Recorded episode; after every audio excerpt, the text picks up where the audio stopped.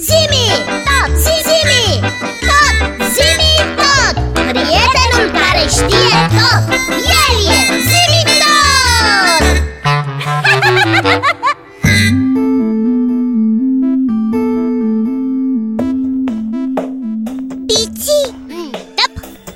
tot ne-a promis că ne va vorbi despre atmosferă și găurile din stratul de ozon.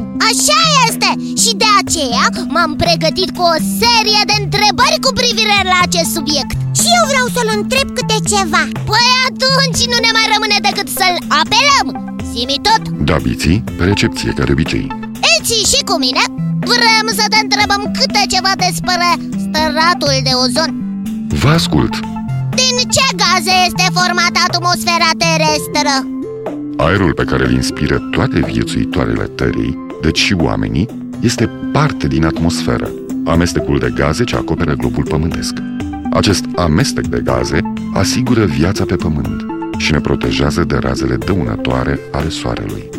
Atmosfera este formată din circa 10 gaze diferite, în mare parte azot, 78%, și oxigen, 21%.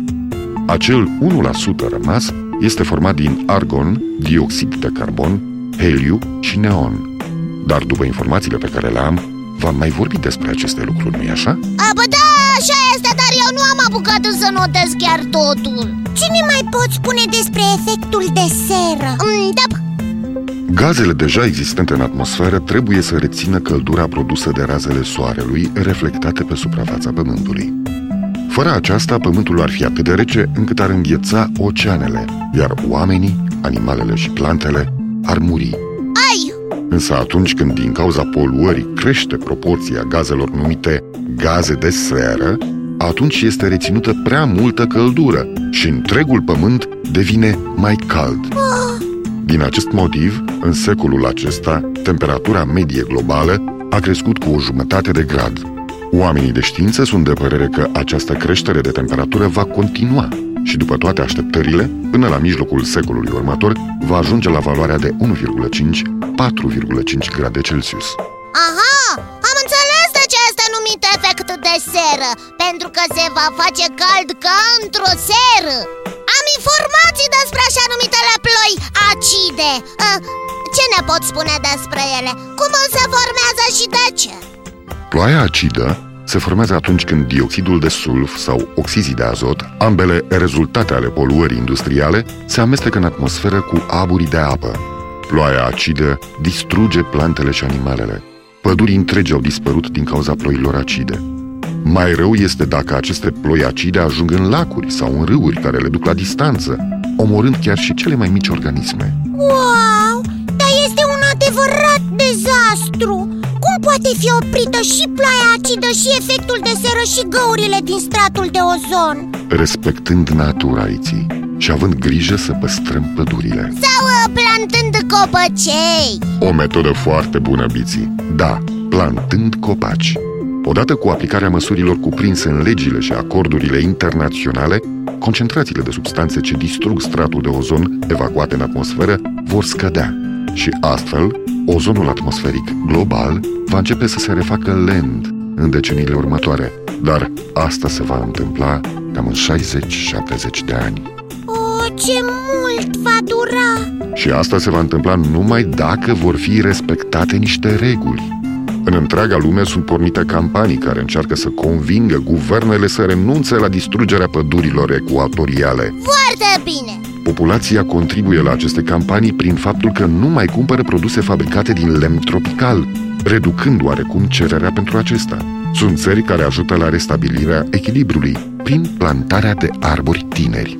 ha, Așa cum facem și noi Da, biții, așa cum faceți și voi și copiii care ne ascultă, plantând copăcei care, într-o bună zi, vor contribui la crearea de oxigen alături de toți copacii din lume.